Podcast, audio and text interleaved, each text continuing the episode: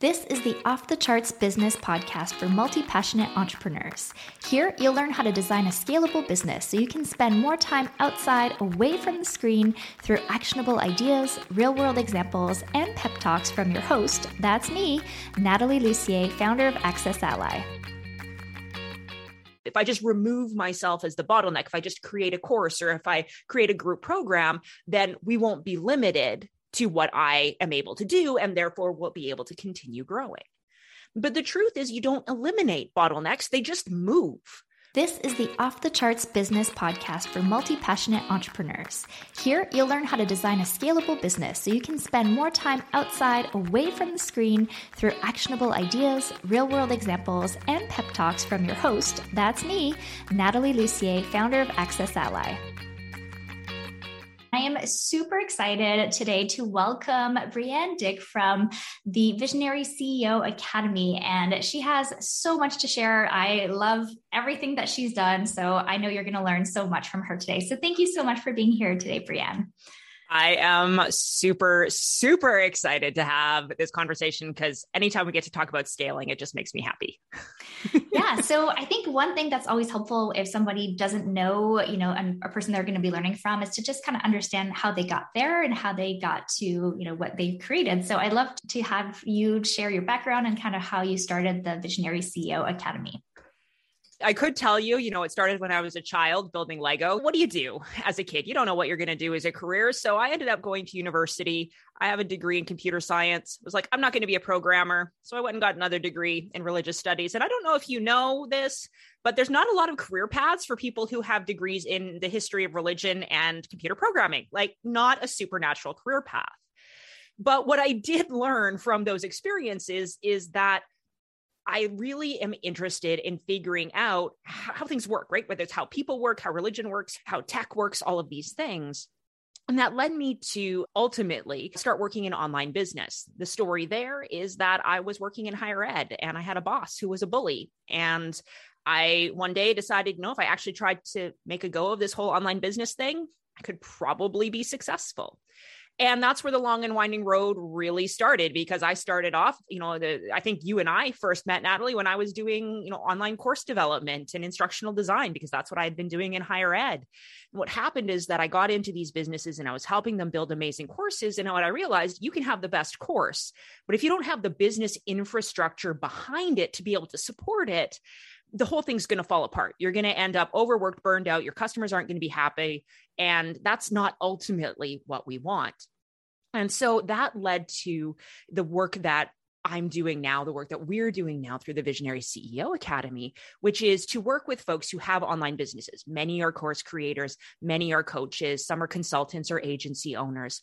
And we're really looking at this question of what's going on behind the business, behind the sales and marketing, behind your products, your programs, your services, and how can we make sure that the way you get results for your clients, the way that your team is operating, and the way that your profit is working are all working together to make your business truly sustainable and truly scalable.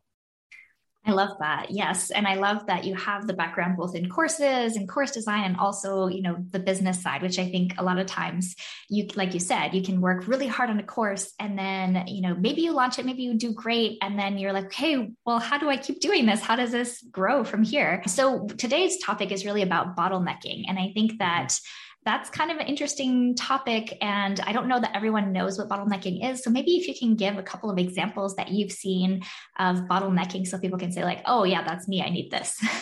For sure. There's a few main places where we tend to see bottlenecking start to show up in an online business especially if you you've already done the thing where you've created some leverage maybe you've got a group program or you've created a course right that's actually where people first identify that they have a bottleneck is I can't keep working with clients one on one, right? I'm at the limit of my personal capacity.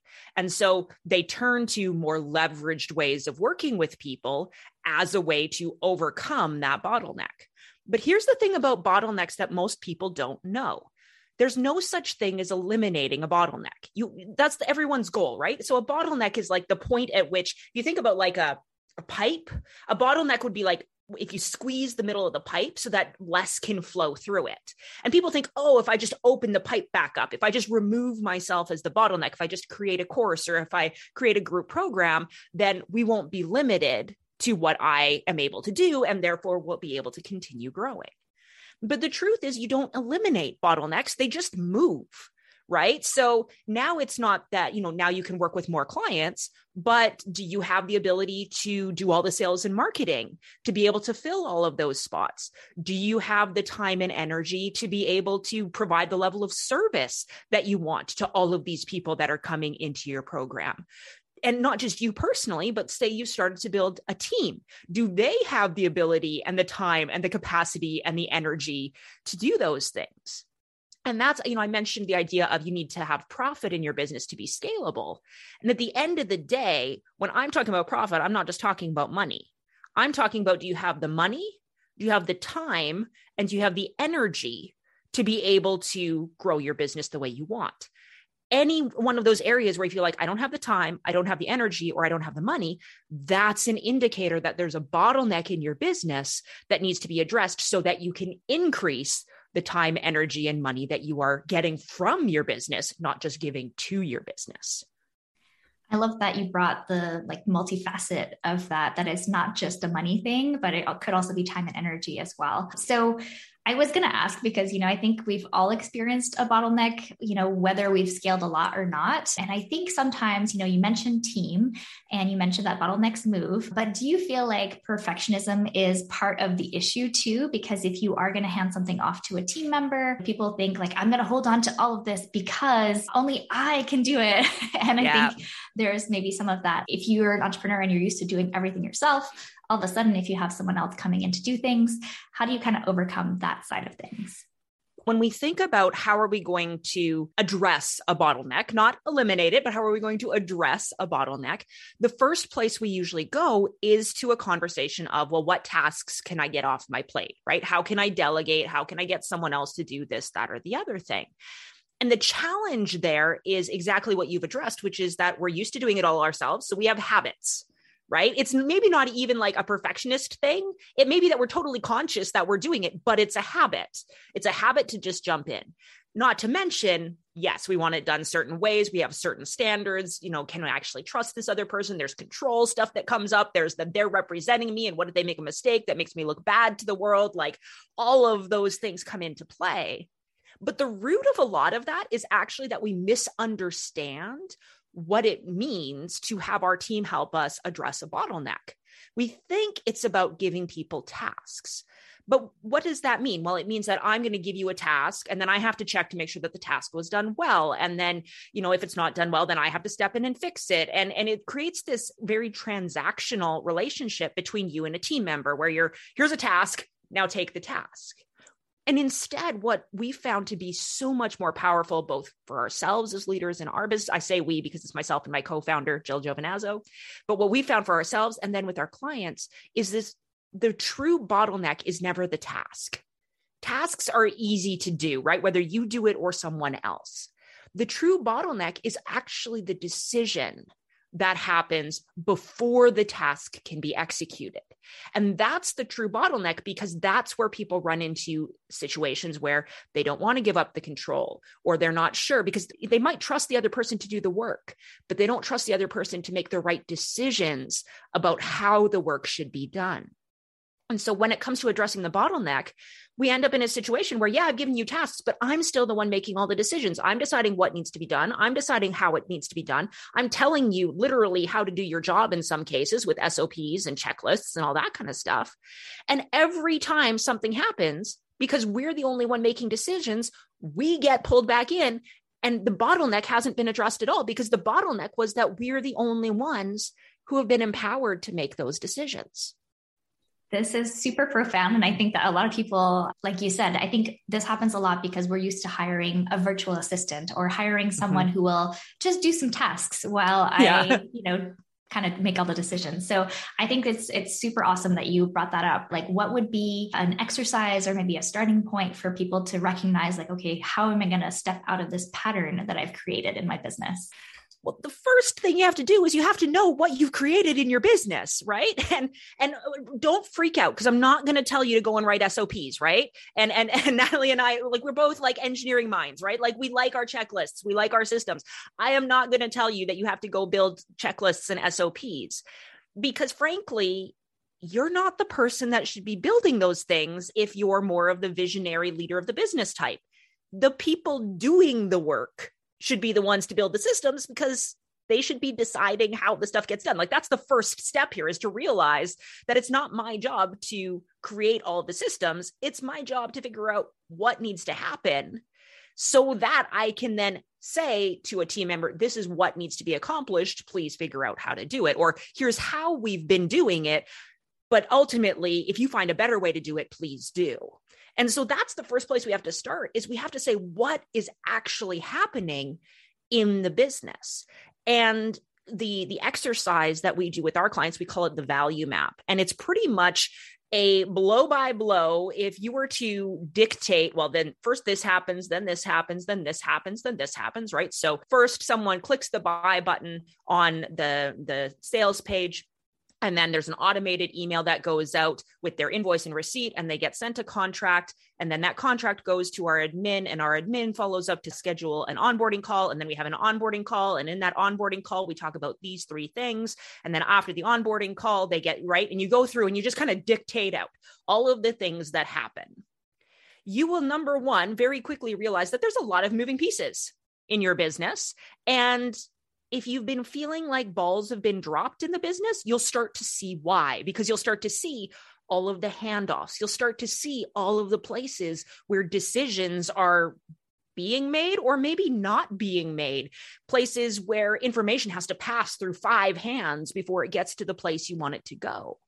And once you've done that and you've listed out these pieces, then you can step back and say, okay, this is how we're doing it. But why are we doing it? What's the actual result we are trying to achieve? With that onboarding example I gave, what are we trying to achieve might be to have our clients know where to go to get their stuff, how to access it, and how to get support. Those are like the three things that we're trying to accomplish with that whole process. We can then look at the process and say, okay, can we do this process differently so that there are less handoffs and less people need to be involved? Sometimes we do it differently where we need to put more human touch in because we've over automated and it's created more problems because you know we didn't ask the right questions so then we have to get on a call to clarify all the things. That happens sometimes. But we get a clear picture of what we're trying to accomplish. We can optimize it in terms of like getting rid of all of the unnecessary back and forth. And then we take that what and we decide who on our current or future team is going to be responsible for that what and that person is whether you're going to, if you're going to hire them, that's the thing that goes in the job description, not the tasks, not how, you know, not go into, you know, ConvertKit and write an email and not do all of these things. The outcome that they're responsible for is, you know, write emails that generate sales qualified leads, for example. That's the what. But you need to know what all the what's are before you can figure out how to get someone else to do them. And you want to make sure that people aren't doing what's that don't matter, which is why you figure out the what then you optimize, then you give your team the what and let them figure out how to go from there. So I, I love what you shared. And I think one of the things that people might feel is like a little bit of overwhelm around doing this process. And I think the carrot at the end of this is that then the entrepreneur, the person who started the business, can do more of the types of things they love doing as opposed to getting stuck in all of the nitty gritty all the time and like stopping the fires and the issues that keep coming up. So how how does this translate at the end? You know, when someone has actually implemented something like this, like what's that beautiful picture at the end that people could expect. the final thing that we actually do with our clients is like, okay, now, now that you know what your team's going to be supporting you with, why don't you actually write yourself a new job description? because most people number one have never written themselves a job description and if you were to write your job description without doing all the rest of this process it would look a whole lot like i am the doer of all the things and maker of all the decisions right if that's not what you want, the question is, what do you want instead? And you need to have a clear idea of what that is, because otherwise you can't get there. And so at the end of all of this is a literally a new job for yourself where it's not you being the bottleneck, you making all the decisions, you doing all the things, but it's you empowering a team who can take care of those things. And collectively, you have a business that's better than any one person could ever have it be on their own. I think it's it's helpful if people know what they enjoy doing and kind of where they mm-hmm. want to spend their focus on in the business. And I think there's a lot of times this concept of like an integrator or someone who kind of does more operational type stuff that kind of partners or works together with more of the visionary person. So can you speak to that a little bit and how people could find someone like that or work in those ways? For many of the people that I speak to on a daily basis, they think the solution to their problem is going to be hiring an OBM. And what I said in the post is that it's probably not. And this got a whole bunch of people very upset because they thought I was saying that OBMs are a bad thing. And I'm not saying that. I actually worked in essentially an OBM capacity in the past, right? I, I get it. I understand why the work is valuable. But the problem is that people say, oh, I'm a visionary. I'm a creative. I want to spend all of my time doing creative visionary things. And they don't actually, number one, know what those creative visionary things are, right? They just know what they don't want to do.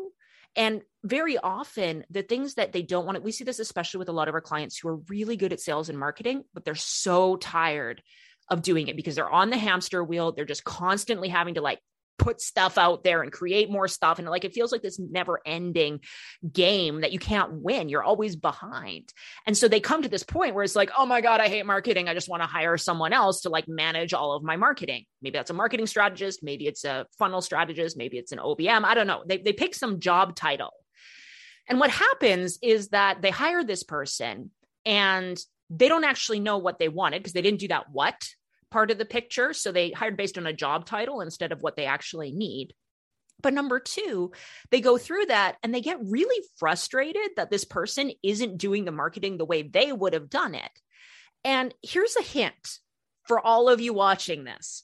If there's a place where you get super frustrated that someone isn't doing it the way you wanted, that's a sign that that's not something you hate right? If you truly hate doing something, you don't care if someone else does it differently than you, you just want it done. But if you're like, I really want the marketing to be done this particular way, that means like you are invested in it. You care about it. You don't want to be just like throwing your hands up and giving that over to someone else. What you need is to find the right kind of support on the implementation of those things so that it's not causing you burnout. You probably need to optimize, right? You're probably doing too much. You're probably doing things that aren't working. You probably are doing some things that you've been told you should that you don't need to. But at the end of the day, if you care that much about it, it's probably because you're somewhat good at it. And so going and hiring someone to just take this off your plate, a magical person who's going to remove this from your plate, isn't the solution. You have to know what you want them to do before you can hire them to do it. And a job title doesn't ever tell you that, especially integrator, OBM, VA, any of these terms that are super popular in the online business world that you don't find in traditional industry. The online business world, because we are so hyper focused on messaging and branding and come up with specific brand terms for marketing, OBM integrator, even VA to an extent, these are marketing terms. They are ways of describing a set of skills, training, experience, or in some cases, they are terms used to define a certification that someone is trying to sell. They are not a job. An OBM is not a job. An OBM is a collection of skills which can be so widely varied. It's if you go out into corporate, there's like 20 different job descriptions that we might call an OBM. If you just go and say, I want an OBM, you don't actually know that that's going to solve the problem that you have. You need to figure out the problem first and then go find the person. If anyone hasn't heard the term OBM, it's online business manager. And I think, yeah, it, you're totally right that it is more of a marketing term that someone is using to train people in this you know capacity. And that's why we hear these terms a lot. I agree it's not it's never just like a magic bullet of like i hire this person and then suddenly everything will be amazing. So can you talk about what happens after you hire someone maybe not an obm but maybe an obm who you know comes on your team whether it's a contractor or a full-time employee? How do you mm-hmm. onboard them? How do you get some of that like magical maybe not complete unicorn dust kind of magic but just a little bit you know of, of yeah. the good stuff we have a really unique onboarding process that it, it it's based on this idea that when most people think about onboarding a new team member, they're focused on the end result, right? They're focused on like, I just want all of this stuff off my plate. Or maybe they think about like, these are all the decisions I don't want to make anymore. And they don't necessarily have a clear map for go taking this person from they don't know anything about your business to they're making decisions in your business. And so what happens is we tend to see people kind of giving pieces here and there, right? And it's you know it's like try and master 5% of all of your job in week 1 and then try and master the next 5% of your entire job in week 2. And what really what really hit me as I was reflecting on on why this approach doesn't work is, is actually something that I saw in our personal finances a while back. And, and what we've been doing is the thing that I think a lot of people do, which is like we had our savings accounts for all of the different things we want to buy, right? So we had our vacation budget, and we had a renovation budget, and we had a landscaping budget, and we like we're saving little bits of money, new car, all of these things. Every month we put in a few hundred dollars or whatever it happened to be in each of these accounts. And I was looking at it one day and I was like, you know, in five years, we will be able to, I don't know what the number was, but in five years, we're going to be able to get a new car and landscaping and renovation and go on a big vacation. It's all going to happen at once. But between now and then, I'm not getting any benefit from that money other than the 0.0 whatever percent interest that the bank is inclined to give me, which doesn't keep up with inflation, right? So it's like I could wait five, I could I could save a little bit in each of these buckets and then get all of the benefit five years from now. Or I could prioritize saving for landscaping first. And so I could save a whole bunch for landscaping, and maybe we get our landscaping done this fall. And then for the next four years, I can be enjoying a beautiful backyard while we start saving for a new vehicle. And then a year later, we have a new vehicle. And then we, right? So we can actually get the benefit of these things as we go. And the parallel here to onboarding a team member is the same thing. Instead of saying these are the five, you know, we talked about the what's, what are the things that the person is responsible say? Say there's five of them that you came up with. So instead of saying these are the five things you're responsible for, and I want you to do a little bit of them from day one, and eventually three months from now or six months from now, you'll be able to do all of them. Just give them one. Identify one of the what's and say, for the first month, you don't have to focus on anything else. So, practical example, you've hired someone to help you with your sales and marketing. First month, I don't want you to focus on anything other than sending the email newsletters. I want you to learn how we've been doing it. I want you to dig into the numbers. I want you to see what's been working and not working. I want you to like master and fully own everything to do with the what of our email marketing system by the end of month one, they'll be doing 100% of the email marketing. They might be doing 0% of your Facebook ads and your social media marketing and all the rest of it, but that's okay because before you hired them, they were doing 0% of all of it. So you're still coming out ahead. The benefit is that number one, you get results faster because they're able to be fully on board and fully owning one area of the what much faster. And the second benefit is that they actually they actually start to learn the other things more quickly because they're not having to switch between things all the time. So it's like they learn the email marketing for your business and they take ownership over that. Then they do the social media marketing, but because they already have the email marketing, the social media marketing is faster. They already know the messaging, they already know those kind of things. Then you layer on the management of the ads, then you layer on the management of the the launches, right? You layer it on and whereas all of those things all together probably is a six month process, if not more, to get someone fully owning not just the tasks, but the decisions related to all of those things. Now you could do it in three or four months and be able to benefit from it starting 30 days in instead of waiting for all of it six months down the road.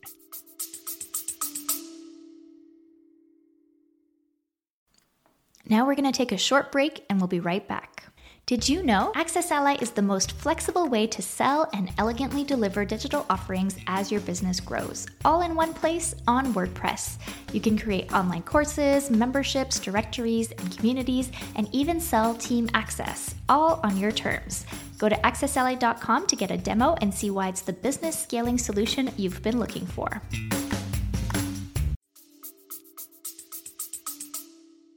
Oh, that's so, again, so much brilliance. Thank you so much for sharing that. I feel like, yeah, you're so right that we we expect so much and we expect mm-hmm. sometimes mm-hmm. superhumans from day one, but there is an on ramp and there is some learning to be done before someone can really be as awesome as we know they can be. So I think mm-hmm. that's a more realistic approach to, to getting results from a team member. So, you know, the concept here is seamless scaling. So how does hiring team members and doing all these things, how does that tie into scaling? And also you, you really focus on scaling sustainably. So how mm-hmm. does that work? And is there some sort of a, a level where it stops working or like there's multiple kind of hurdles that people can reach yeah, this is a really good question because I think I think even the word scaling has become one of those terms. We talked about how OBM is kind of a marketing term and it can mean so many different things to so many different people. Scaling is another word that can mean so many different things to so many different people. So I'm going to first give you the definition of what I think scaling means or what it maybe it should mean because it doesn't mean this for a lot of people. But to me, scaling means that number 1, your clients get results, all of them. Every client gets results. That's principle number one of scaling. If you're trying to sell something and not get results, I'm sorry, I can't help you, right? Principle number two is every team member must be empowered, meaning they must be able to make decisions meaning that they're actually going to like their job and want to continue to work with you. If you don't have that, you end up with team burnout, you end up with team churn, just like on the customer side, right? If you're not getting customers results, your business is going to fall apart. If you have team members that are constantly turning over and leaving or getting burned out, you're going to not be able to scale. You're not going to be able to continue growing. And then the third thing is that you need to also love your life right? You need to actually be doing the work that your business is feeding you instead of you feeding it all the time. And so, you know, essentially that comes back to those three concepts that we talked about earlier, which is that we need to know that we have the profit, we need to know that we have the results, and we need to know that we have the team. And scaling is when all of those three things can increase without negatively impacting each other. So you could increase profit by tripling your prices, cutting your team in half, and just selling all day long but your team's going to suck and your results are going to suck. That's not scalable. You could go all in on providing world class results and serving more people and getting them better results. And you could be not profitable and you could be burned out because you're trying to do too much of yourself. That's not scalable. You can have an amazing team. You can have be people having people that are like brilliant at what you do and you're paying them so much money and you're kind of wondering is it really worth it because I'm not sure we're getting the results for it. And you ended up in this place where that's not scalable. So a scalable business is one where profit, results and team can continue all to grow.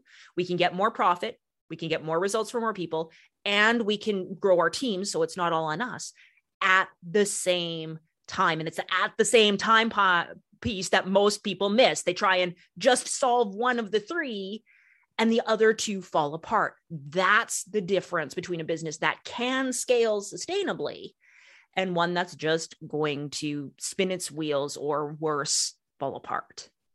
Yeah, I, I think that's awesome. Cause yeah, we do see sometimes like someone's income comes up really fast but then something else falls it's like the wheels fall off right or sometimes mm-hmm. you know they they have great results but like you said they get burnt out and then that again like they kind of disappear or slow down the business or whatnot so i think that's super important for all of us who want to scale who want to get to that next level to recognize it's a balance between all of those pieces of your business and mm-hmm. i really like what you said also about making sure that your business is feeding you as well and that it's not mm-hmm. just you trying to put everything that you have all of your energy and everything into your business and then you don't have anything at the end of the day what are some of the things that people can do to kind of move more in this direction Let's first recap what not to do, right? Don't try and solve profit results and team independently of each other, right? What would that look like? That would look like going and hiring a bookkeeper or opening up four different bank accounts and starting profit first, all of which are good things in themselves, but won't solve the entire problem. Results could look like creating a course or launching a group program or something like that. Great idea potentially, but not if you don't take into account the other two team hiring a bunch of people going out and you know making a bunch of eh, you know contractors or employees or whatever it is also a great idea but not if it doesn't take into account the other two. And so essentially again being a math and kind of engineering nerd i think venn diagram right? So we got the overlapping circles right? And these things all intersect. So if we want to become scalable we have to address the intersections and the places where these touch each other where do profit and results intersect? Where do they touch each other? Well, that's your model, your business model. Yes, also your delivery model, also your op, you know, your sales and marketing model. How do you actually execute profitably the way that you get more results for more people? What does it look like for you to deliver your services? What does it look like for you to market? That's that value map that we talked about and going through and saying, how are we exchanging value? Value to the business is profit. Value to the customer is results. Let's map out how that value is being exchanged through our model. Then, once we've got that, we've got profit and results overlapped. Next, we can say, well, how do results and team overlap? How do results tell us what team we need? How does team support clients in getting results? The intersection there is making sure that you've got solid operations. So, solid marketing operations, solid product operations, making sure that you know what people are doing to get results and that the results that you're getting are supported by the right people. That is ultimately what operations actually is. So we start by saying what needs to happen on the model side. Then we go and say, what does that look like operationally for the team to be able to take control of or take charge of? And then we say, okay, we need team and profit to be aligned. And team and profit is about how can we make sure, remember, profit's not just money, profit is time, money, and energy. So, how can we make sure that the entire team is benefiting in terms of time, money, and energy so that we're not burning anyone out, not just you? And how can we make sure that we have enough money time and energy to be able to support the team that we want. And the key there is what kind of culture are you building? Right? Are you building a culture where you're the boss and you dictate to people what to do?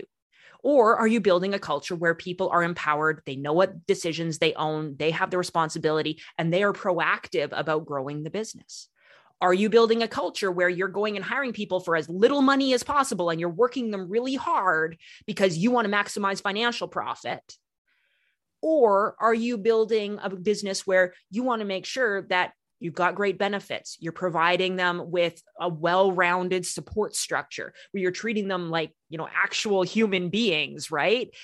Culture is what keeps team and profit aligned. And ultimately, you know, profit plus results is model then we go results plus team is operations, team plus profit is culture. If we work on model operations and culture and we keep those three things in mind as we're growing, we will be able to become more scalable as we grow. This is so good. like, I think it's so deep and so needed that we actually take a look at all of these aspects of our businesses.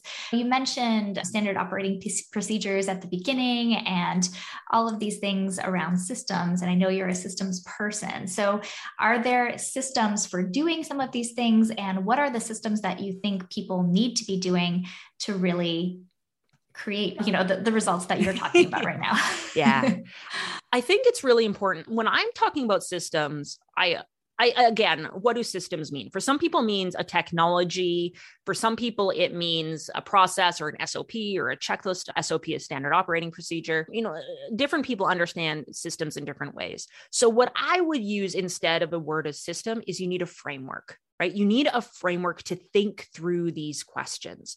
So you need a framework for thinking through what are all the pieces that happen.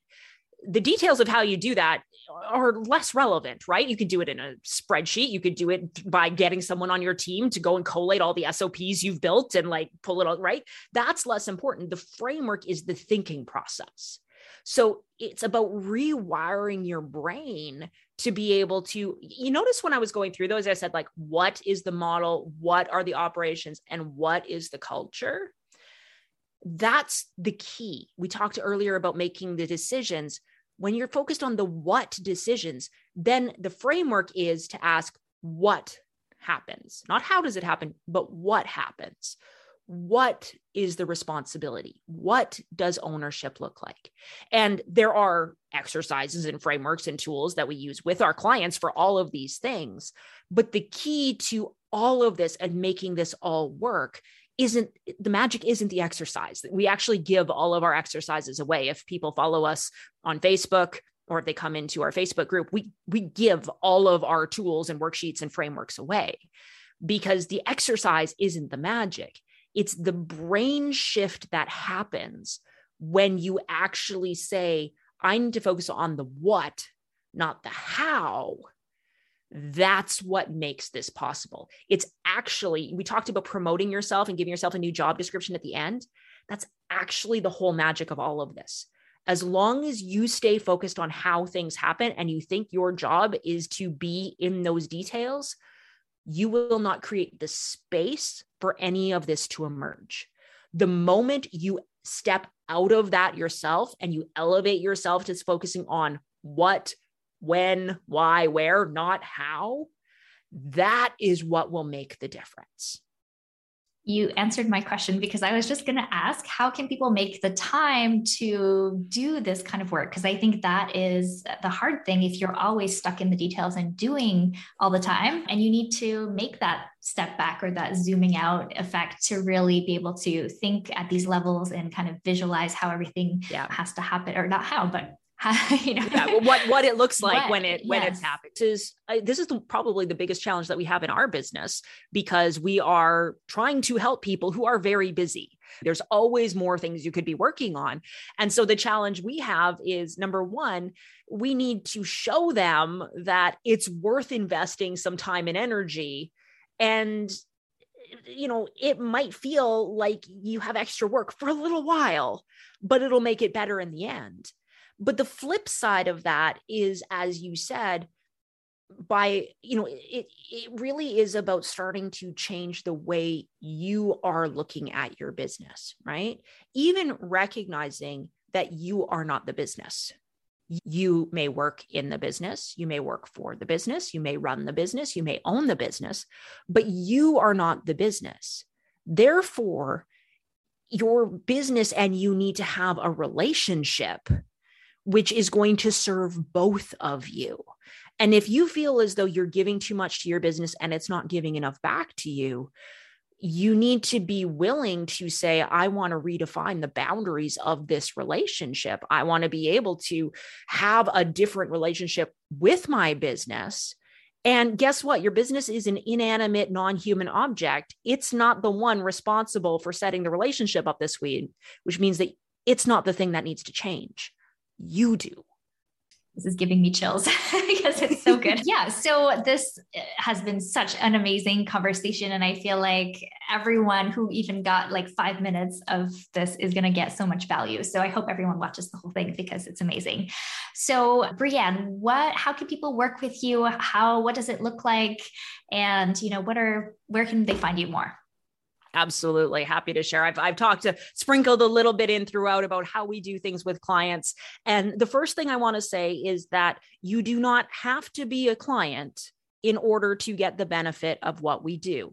If you're a podcast listener instead of like a video training type person, you can look for the Visionary CEO podcast wherever you get your podcasts. Season one takes you through every step of our program, of our method with the exercises. If you listen to that and do what we tell you to during the episode, you will again have that same experience. So that's the first thing. You don't have to work with us to start making some of these shifts. But if you do want to work with us, or you're like, you know what, I need the accountability, I need someone to help coach me because that mental shift of promoting myself is like, I know for sure where I'm going to get stuck. Or simply, you want to make sure you do it right. Because I think there's a lot of people out there who are like, I got a good thing going. I don't want to mess it up. So, whatever boat you're in, if this is something that you do want to do with my support, with the support of our team, you can head over to visionaryceoacademy.com. We've got all the details there. We don't hold anything back, there's no secrets or anything. It's a very focused implementation program where you sit down, you do these exercises, we walk you through them, you share them with us, we review them, we tell you, oh, did you see this? Go here. Like we literally look at everything you're doing. And then we go from there. We go through the value map. We go through what we optimize it. We go through, figure out who your team needs to be. We go through, we figure out what is your new job description. And we got the coaching along the way, the consulting, the tools, the everything you could need possibly to be a success. And the best part that a lot of people say is that it's like a meta lesson in itself. Watching how we deliver the program is a lesson in itself of how we can have something that is so high touch, so focused on results, so like we get in there one on one with every client and it's 100% scalable. And for many people, that experience alone is more than worth the price of admission. That's awesome. And I was going to mention, I think that you have absolutely figured it out in your own business. And I think that's why it's so great to be able to learn from you and kind of follow in your footsteps because you have built something that's scalable sustainably. You're such a great example for everyone to look at how to scale a business and not just in profit, but in all those things that you talked about. So I think that is super amazing. Any final words of advice or parting words for people? I think at the end of the day, recognizing that you are not your business and that you have to be in relation with your business. You are in relation to your business. And the question is, what kind of relationship do you want that to be? If it's not the healthy relationship that you want, it's up to you to change it. And whatever that looks like for you, it's not going to change if you don't do something about it it's time for you to make that decision and then start taking those different actions. So, thank you so much, Breanne. You have shared so much amazing, amazing wealth of knowledge, and definitely go and check out all of her resources. I think you're going to just get so much value and just seeing how Breanne operates on the web. She is top notch. To get the show notes and links from today's episode, head over to natalielussier.com and click the podcast link. You can also subscribe to receive email notifications when new podcasts are released released. Thanks for listening, and until next time. Want to keep growing your business on your terms? Then sign up for my free newsletter, The Momentum Memo. You'll get quick, actionable tips to gain momentum in your business every Tuesday. Head over to natalielussier.com forward slash memo to join over 6,000 other entrepreneurs scaling on their terms. Whether you're just getting started or have been running your business for a while, the Momentum Memo has something for you.